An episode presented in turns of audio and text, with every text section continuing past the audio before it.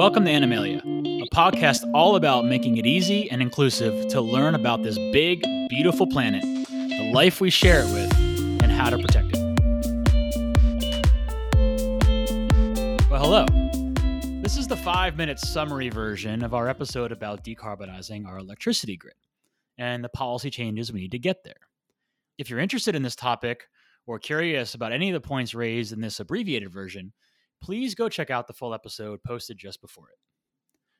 Joining me for this chat today is Dylan Lizas, who works for a U.S. congressman and focuses a lot of his work on energy policy. It's a really important topic because decarbonizing our electricity is probably the single most important thing we can do to address the climate crisis. Electricity already is responsible for as much as 33% of our emissions here in the US.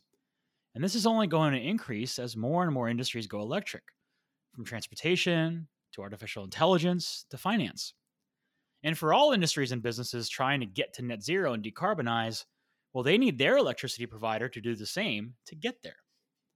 Even talk about data centers, uh, the the tech revolution. Uh, if yep, we're going to make autonomous vehicles, right? Um, every single vehicle in America needs to be able to memorize all of the roads and have computing systems that can drive them around safely um, that's going to take a massive amount of data.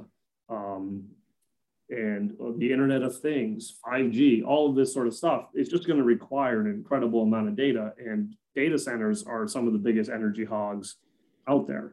Um, so just in that sector alone, we're going to need to, to increase dramatically the amount of electricity we produce, um, not only for the electrical needs, but for HVAC cooling, et cetera, et cetera.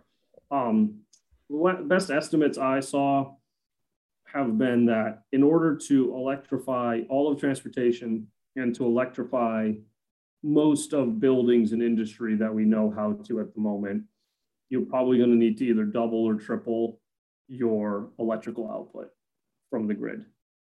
So, given the urgency to decarbonize our grid, how would Dylan grade our efforts here in the US so far in doing so? Um, poorly. are we? Uh, are we?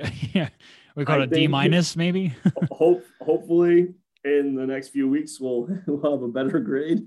Um, uh, but I think um, yeah, we're not failing. We're not failing. Uh, but you know, we're not getting into Harvard with our grades. Um, I think um, you know, there's a lot again, there's a lot of different factors that go into into decarbonizing the grid and, and frankly, it's it's a regional issue, it's a markets issue, so technological issue. Um, you know, I think an extension of the the tax credits will, will be helpful, but I think we need to um, there needs to be a stronger push uh, to to really incentivize utilities to, to, to make these changes. In the full episode, Dylan breaks down the business models of utilities and how that system works. In discussing it with him, he feels the models in place today are actually the right ones. We just need better policy to push the right incentives and for renewable costs to continue to come down, and in the case of wind and solar, to improve their storage capacity so that they can compete in these markets with fossil fuels. Frankly, I think I think the energy market um, system that we have works really well um, to produce low cost electricity for people, which is also a big key to this, right? Um, you know, people talk about environmental justice and, and all that. And, you know, at the same time, we need to keep electricity rates affordable for people. Absolutely. Um, and so I think that the, that, that market system we have set up is ideal. I think what it needs to be paired with is federal policy that says, like a clean, a clean electricity standard that says all of your power will be clean by X date with certain implementation dates along the way.